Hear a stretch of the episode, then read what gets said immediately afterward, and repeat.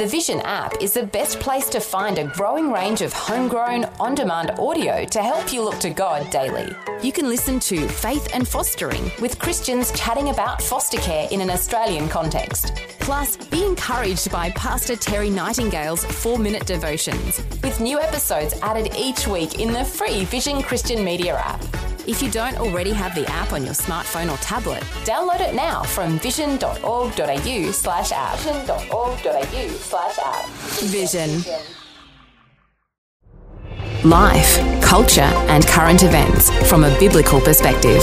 2020 with Neil Johnson on Vision.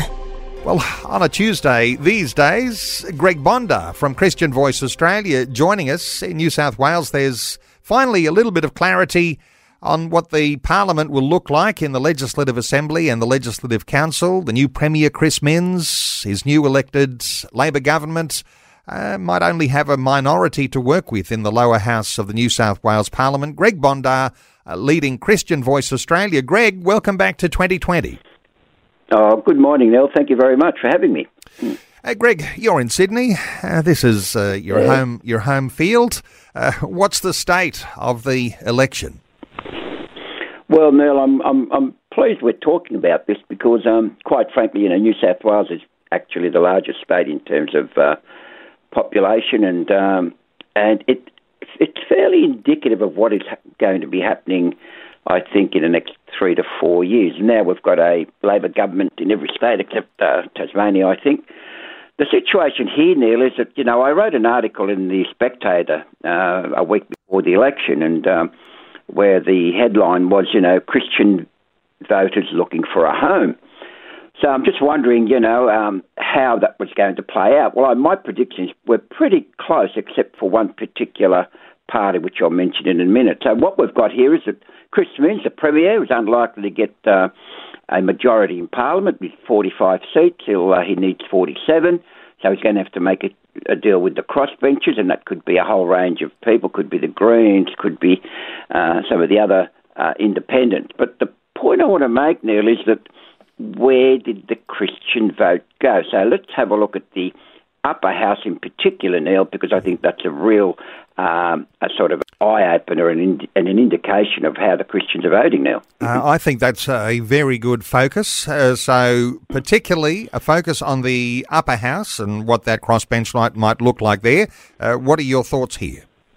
Yeah, Neil, look, it, this is interesting. You know, Neil, I never thought, look, I have to tell you, and I don't care, but it might come out somewhere in, in my history, but when I was at university, young 18 year old, I actually tried marijuana once, Neil. Now, I'm, I'm admitting it up front, and it didn't do anything for me. You know, did absolutely nothing for me. I, I've never smoked it since. I'm going back a long time.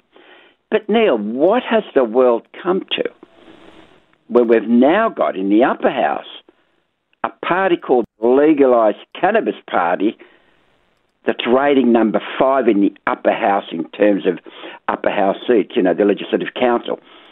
I cannot believe that people are voting for a drug-induced party that, that you know that, that is promoting a, a is now actually going to get a seat in the upper house in New South Wales.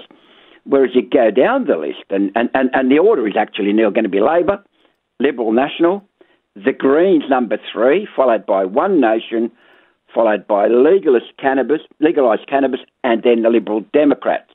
I never even thought that the legalised cannabis party would even have a showing, but Neil, they received over 133,000 votes in New South Wales. I think that's a sad indictment on our society now. I think it is a sad indictment too, and uh, it often surprises me, Greg, uh, even Christian attitudes to cannabis. Uh, so the uh, the legalized cannabis lobby has been so effective uh, that even Christians uh, can have a tendency to think that somehow or other this is a good thing. Uh, I think on balance it certainly is not. Hey, is there undecided seats still? Because uh, I know the count's been going on. Uh, is there still even uh, uh, an undecided possibility in that upper house?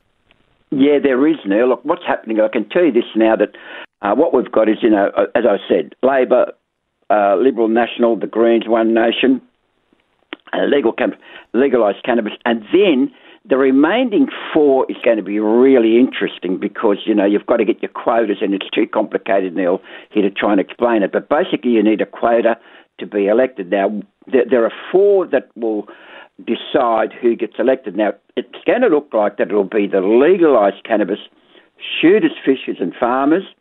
The Liberal Democrats, with the fourth vote probably going to the Animal Justice Party. So that's going to be the makeup uh, in terms of the upper house. Now, this is interesting, Neil, because how did Christians vote? Now, I know if you look at the list of the people in the upper house, there were people like the the um, Christian Democratic Party, which is now defunct, but it was Silvana Nile and Fred was number two on the list. You had a, a lovely chap called Milan, uh, who was also a member of the Christian Democratic Party. You had a guy called Milton Kane, who was also a member of the Christian Democratic Party. They stood as individuals. Unfortunately, they stood below the line.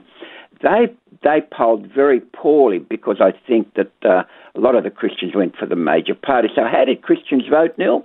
I suspect that they went to the major parties being either One Nation, the Liberal Nationals, and indeed Labor, because Chris Minns declared himself as a, a devout Catholic, uh, so he must have had a fairly good following now. yeah.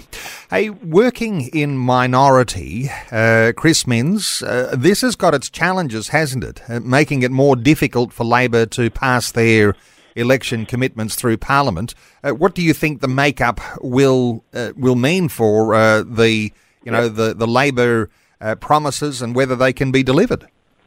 Yeah, now this is a real danger zone here because what's going to be happening here is now you're going to get people like Alex Greenwich, Independent, a lot of the Greens are going to be putting up bills to Parliament, and they will saying to, uh, and they will be saying to Labor, "Hey, support us in our bills, or we won't support you." And in particular, here I'm alluding to Alex Greenwich, who wants to propose a bill for conversion therapy.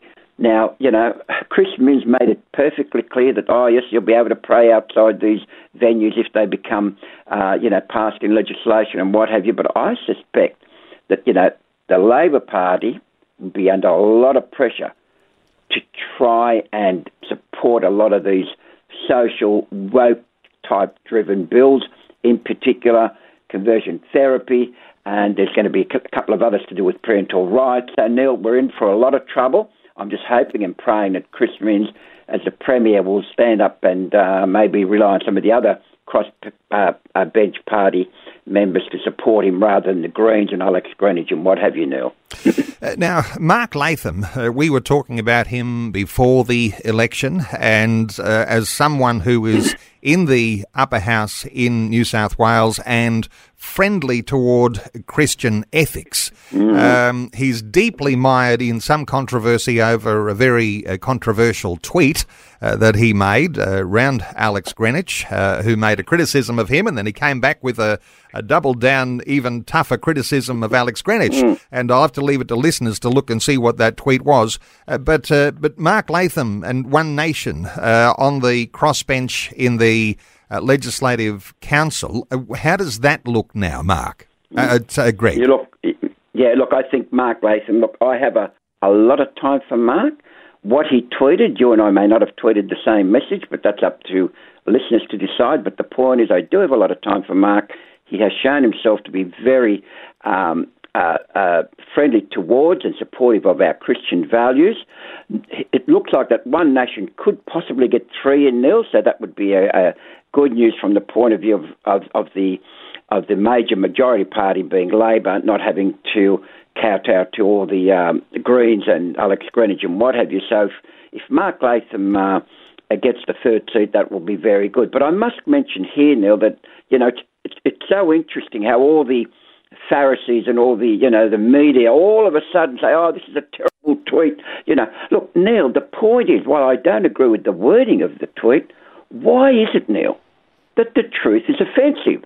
Israel Folau faced the same issue. He tweeted that if you will go to hell, well, it's a fact, Neil. You will go to hell. Now, why is the truth offensive? And the other thing is, if you don't believe in heaven or, or, or if you don't believe in Christ, why would it be offensive to you if, if I said you went to hell? So, same thing with Mark Latham's tweet, Neil. He was only saying the truth. So, why is it offensive if that's what people actually do? So, Neil, I don't support the wording, but I do support the fact that he's been able to say it in the sense of freedom of speech. Again, Neil, we need to support politicians where uh, they are very um, uh, sort of supportive of our Christian values and thoughts. But again, uh, an unfortunate incident, and I think uh, Mark will have to sort of bear that uh, burden himself as he goes into uh, Parliament very shortly. Well, no matter what you might think of the tweet, uh, he was obviously being deliberately controversial by mm. uh, by putting that out. It was mid morning. Some uh, was suggesting, oh, he must have been, you know, uh, uh, on the on the on the a few on the turps uh, the night before. But but of course he was yeah. put, put that out mid morning. So people are saying, well, deliberate controversy, thumbing his nose at the PC yep. brigade. so mm. I think people have short memories on these things, and they will be needing to negotiate with, with him on a whole lot of different levels. So uh, he hasn't gone away agreed. anywhere like that. Hey, there's something else. Uh, you're involved in this. Uh, you're the spearhead, even for the Men's Summit 23 an event that's uh, coming up. And uh, in fact, tomorrow I've got a guest on who's going to be your keynote speaker, and we're going to be talking about men. But uh, you're a part of this, going to be at the church in the marketplace, 400 Oxford Street in Bondi Junction um, the Men's Summit 23. Uh, give us your insight into what's so special about this one. Yeah, thank you. Now, look, the, the, the event is uh, for men only. Um, and this is not being discriminatory, it is a men's summit. I did have a lady actually email me, can a woman attend? And I said, oh, let me think about that. I mean, I'm not sure how that would go down, but it'd be interesting. But look, the point is that it is on Eventbrite. So if anybody wants to look it up, look up Men's Summit on Eventbrite. And the issue we have, Neil, and you and I both know, that men are not very open in their relationships. They're not very open in the fact of sharing their grief. They're not very open in sharing their challenges, whether it's family, wife, children, work, social. So this is a summit for men only because most men are isolated, Neil. I don't care what you say, most men are isolated. Most men travel alone.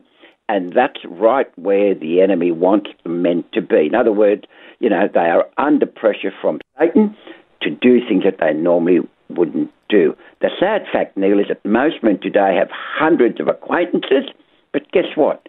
They don't really have really have friends in the sense where you can sit down and talk about your private personal issues. So this summit's all about uh, you know, letting men know that, uh, you know, we're here for them and we've got some wonderful speakers because, you know, um, Neil, biblically, it says that uh, pity the man who falls and has no one to help him up. Now, Neil, that is such a great biblical quote because we as men need every support that we can from our fellow men and in particular from a bi- biblical perspective now. So I'm looking at some of the topics uh, that will be on the agenda, and you've got a great set of speakers for this. Um, you're talking Christian men and sport. Uh, there's a lot of questions around that. Uh, where does sport fit into the lifestyle of a Christian man? Um, how boys become men? Uh, you'll be having some uh, speakers talking about new research, talking about what challenges lie ahead for the Christian man, and uh, men as fathers, husbands, and sons. Uh, you're going to be one of the speakers too, Greg. What what sort of topic are you talking about? Yeah, I'm actually going to talk about uh, you know husbands, fathers, and sons, and uh, and and why is it that men are reluctant to share their experiences with sometimes even their wives now. You know, they're very insular, and men tend to be very um, private. Uh, because you know what is a real man? A real man is somebody that you know doesn't want to let people know their true feelings and their true thoughts. Well, that's a load of rubbish. A real man is somebody that listens to God, is able to express his grief, able to express his disappointment in life or whatever it might be. A man is somebody that's able to share his experiences. So I think it's most important that we look at that. The other speakers I've got, I've got wonderful Mark McCrindle, as you know, social researcher. He's going to give me some really good information on new data on men. Our keynote speaker from the USA, Dave Dusek, who you'll speak to tomorrow, excellent person. Stephen Liggins is a wonderful reverend. He's a Springwood here in New South Wales. I, I, had a coffee with him not long ago, and he's going to be talking about the sporting life. Do you know, Neil, some of the greatest challenges men face is on the sporting field or watching sport, because you know yourself the language, the, the, the, the attitude, what have you, comes out in some men in those particular instances. So it's very important that men understand how sport, how sport impacts their daily lives. And then, of course, I've got a wonderful chap called Des Kennedy, whom you know, I think, is uh, a good uh, a commentator on, on certain issues that men face. So, Neil, it's a wonderful program. But, you know, Neil, please acknowledge, and I know you do, but please acknowledge with the listeners that men need to come up. God wants his men back. And I think this is the purpose of the conference. It's a summit, and uh, we're looking forward to anyone, in particular boys, men, grandfathers, to come along and um, share a half a day with us at this um, particular summit. And you know, I'm really looking forward to uh, being able to open up some issues tomorrow with David Dusek, uh, Rough yeah. Cut Men Ministries. He's uh, from the US. Uh, he's going to be your keynote speaker, and tomorrow we'll be talking about all sorts of issues around men. Now, this men's summit, uh, there'll be listeners who might want to go online, just uh, check out what's happening with that. Uh, they can register at Eventbrite, but there is a menssummit.com uh, website that listeners can go to as well. But um, it's on 27th of April and 28th of April at the church no, in. No, no, no, have I got that wrong? No. 20th of May, Neil. Oh, sorry, 20th of May. All right. So, uh, listeners, yep, you're just, okay. So, go to the Eventbrite website. I think I might have uh, yeah. touched on something there that's not quite the right one. So, uh, Eventbrite website, and uh, yes. it'll be on it. Uh, it's on in Bondi Junction in Sydney. So for listeners to uh, to be able to follow that through, and no doubt there's probably a link there to it on your own blog site, ChristianVoiceAustralia.blog. Uh, Greg Correct. Bondar. If they go to if they go to that blog, Neil, they'll be able to find it there. Yep. Right. Well, Greg Bondar. Uh, leading Christian Voice Australia. Greg, thanks so much for some great insights once again today on 2020. Thank you for the opportunity, Neil, and God bless. Thanks for taking time to listen to this audio on demand from Vision Christian Media. To find out more about us, go to vision.org.au.